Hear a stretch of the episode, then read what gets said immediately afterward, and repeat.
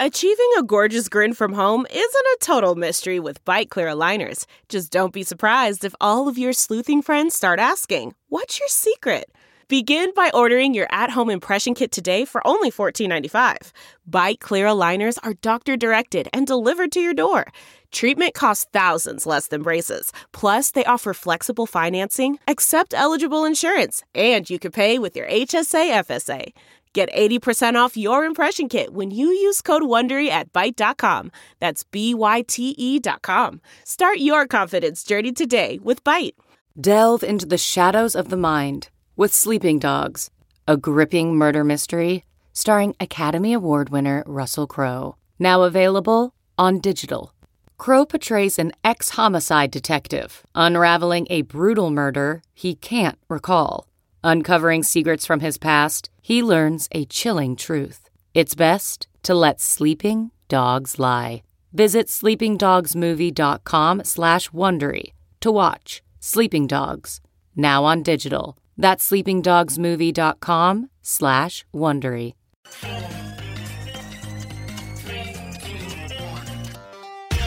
Welcome back to The Breakdown, an everyday analysis breaking down the most important stories in Bitcoin, crypto, and beyond with your host, NLW. The Breakdown is distributed by Coindesk. Welcome back to the breakdown. It is Wednesday, March 4th, and today we are going global with some exciting and interesting news for the global crypto community. So, first, we're going to talk about what I think is the most significant story of the day, which is the Indian Supreme Court reversing a ban imposed by the Central Bank of India around banks serving crypto exchanges. So, we'll start there. Then we will turn our attention to Libra. Reports came out yesterday suggesting that Facebook's wallet would be dropping Libra altogether, but it seems now as though it's more that they will be adding dedicated digital currencies focused on existing fiat currencies around the world. Third and finally, we'll look at a couple little grab bag news items that are interesting and quirky and potentially relevant for the future. Now, before we dive into all of this, just a quick follow up from yesterday's episode. Yesterday was Super Tuesday in the US, so an important day for primary elections. And Biden, Joe Biden had a massive day, outperforming basically everyone's expectations, including probably the Biden campaign, uh, which is interesting in the context of the poll we ran looking at or asking which US election outcome would be best for Bitcoin. Biden was by far the lowest after uh, Trump and Sanders and Bloomberg. Biden only got 6% of the votes, but Biden looks better today as a candidate than he ever has before. Now, I think that probably Biden got such a low percentage of votes because he seems like he would kind of just be mainstream, whereas people are counting on uh, on Sanders and Trump, at least in this poll, to juice QE so much that it makes the case for Bitcoin all by itself. So maybe a little bit disappointing for the crypto crowd, but either way, a really interesting moment. But with that out of the way, let's actually dive into our first and biggest topic for the day India. Okay, so as I mentioned, India's Supreme Court has reversed a ban on banks serving crypto exchanges in the country. First, what was the decision before? How did this whole thing come about?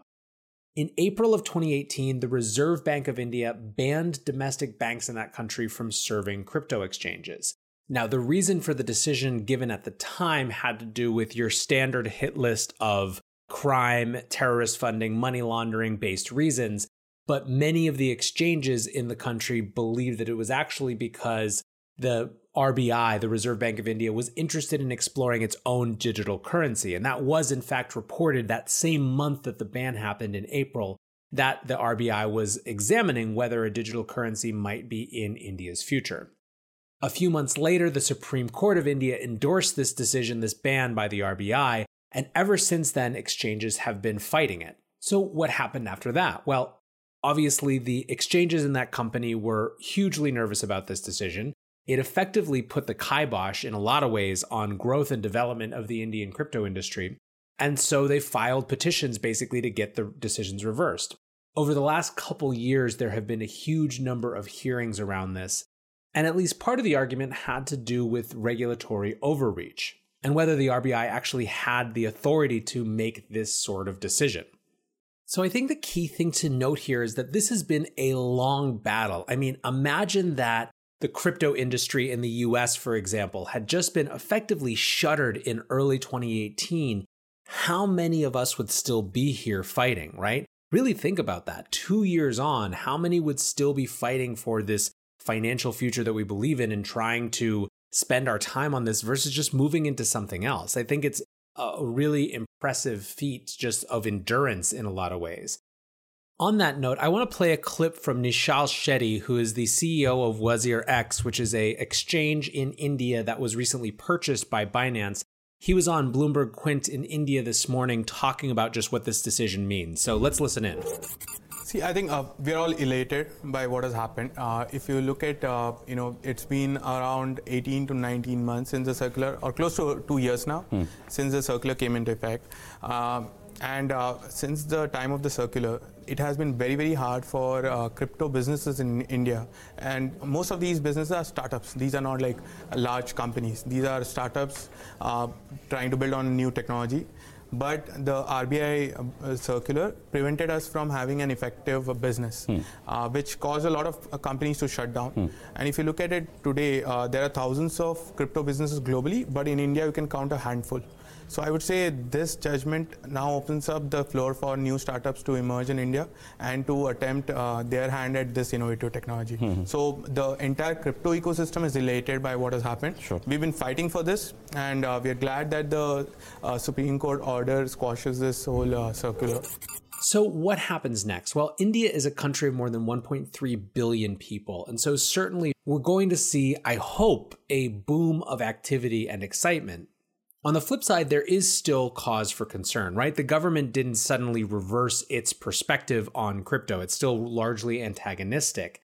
But this does have implications for other dimensions of that antagonism.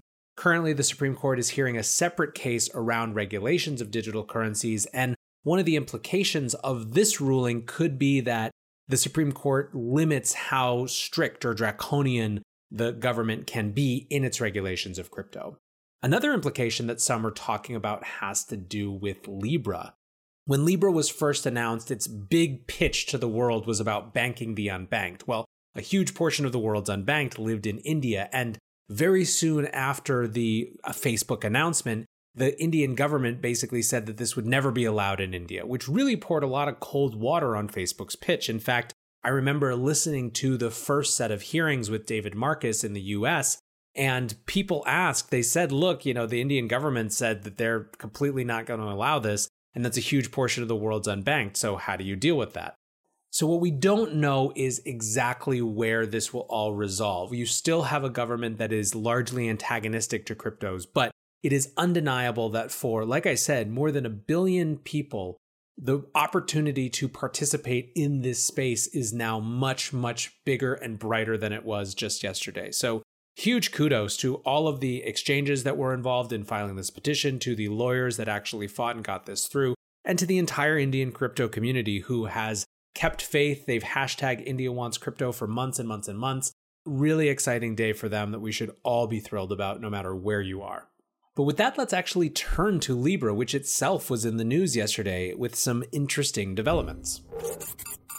The Libra Association has been showing some signs of life recently. After a couple quiet months over the last two or three weeks, we've had two announcements of new members joining the Libra Association. First, it was Shopify, and then second, it was the crypto broker dealer Tagomi. Now, I think what's interesting about those announcements to me is that they seem to indicate a shift in strategy from these big signaling organizations, right? The Visas and MasterCards of the world, who the Libra Association tried to recruit initially as a way to show governments that there was this big coalition, two companies that actually have a similar worldview about the future of finance with them, right? Shopify is not a crypto company, but it brings a approach that is fundamentally focused on giving small business owners, small digital business owners better tools, which is in line with this whole kind of decentralized financial vision of the world.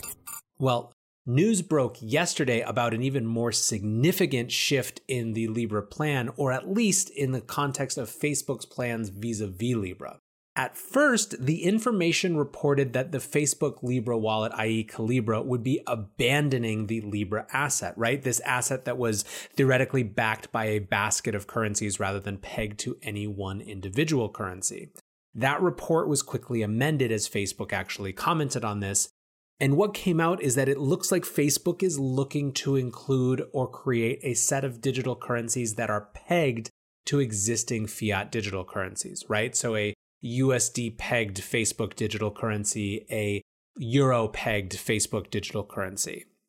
So, a few different thoughts about this. First, I don't think that anyone who's been watching should be particularly surprised about this move.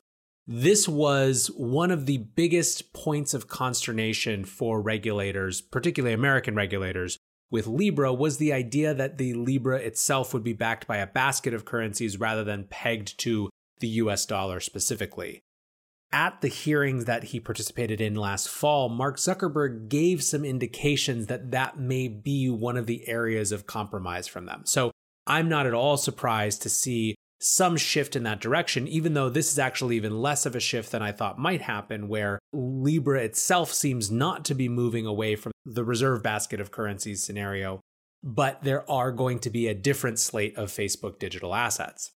The second piece of this is that it sort of is a unintentional or maybe intentional reinforcement of the idea that the Libra Association is independent and different from Facebook, right?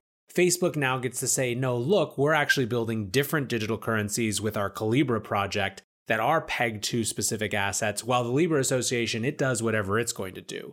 A huge part of the argument for why Facebook should be allowed to proceed with this is that it wasn't actually Facebook, right? Is that it was this new thing that Facebook was just initiating. The more that they do to actually make that real, perhaps the better it is in terms of their regulatory stance. The last thing, and this is kind of my hot take here, is that it feels to me like this might be better for Facebook from a strategy perspective than just launching with Libra. Here's what I mean one of the things that people who have built products commented when Libra was announced is that there was no guarantee that Facebook would actually be able to build something that people wanted, right? Just having 2 billion plus users doesn't mean that those users are going to want to build a product. In fact, history is littered with Facebook products that just didn't hit the mark, right? And you look at any tech company with a big user base, and that's the same thing. We don't even need to get into the history of Google products that just didn't work despite their ability to put them in front of hundreds of millions, if not billions of people.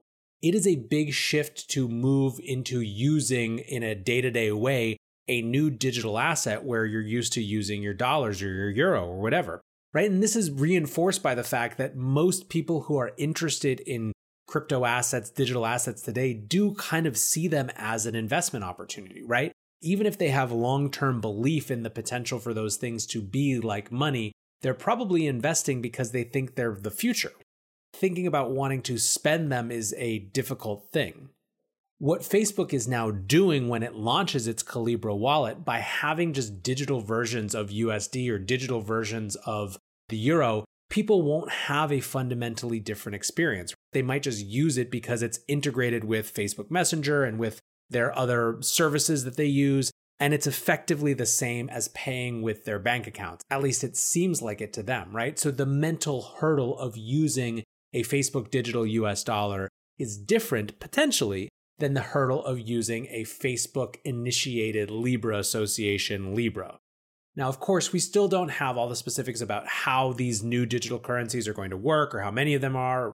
This is all reacting to one investigative report by the information. But I do think that it makes some amount of sense for Calibra specifically, the Facebook subsidiary focused on digital currencies, to take this path forward. Now, what I'm less sure of is what this eventually could do in terms of the relationship between Calibra and the Libra Association. What I mean by that is that if Calibra's digital Facebook currencies just take off, does that make them less incentivized to actually care about fighting the regulatory battle around the Libra Association? I'm not sure. I think that's a, a, a future debate that we'll kind of just have to wait and see. And again, there's no guarantee that even if Facebook does launch digital currencies for every fiat in the world, that they actually take off and fit in a product experience that Facebook users want. But certainly an interesting development, if nothing else three last things, the little news grab bag that I want to touch on just super briefly. First, the IRS held a little meeting slash conference yesterday with exchanges and other leaders. And big surprise, the key takeaway was that people in crypto want more guidance, they want more regulatory clarity. This continues to be the theme of basically every regulator meeting with the crypto industry is get us get us get us that regulatory clarity. Also in the news today was that Geoff Golberg, a blockchain entrepreneur and independent researcher who had been digging deep into Twitter bot networks and was eventually kicked off of Twitter, is suing the platform with the help of crypto friendly lawyers Stephen Palley and Preston Byrne for damages associated with them removing his account. This will be a really interesting case potentially in terms of what the relationship of bots on these platforms in terms of the questions of deplatforming that are a really important part of the conversation for many parts of the crypto community.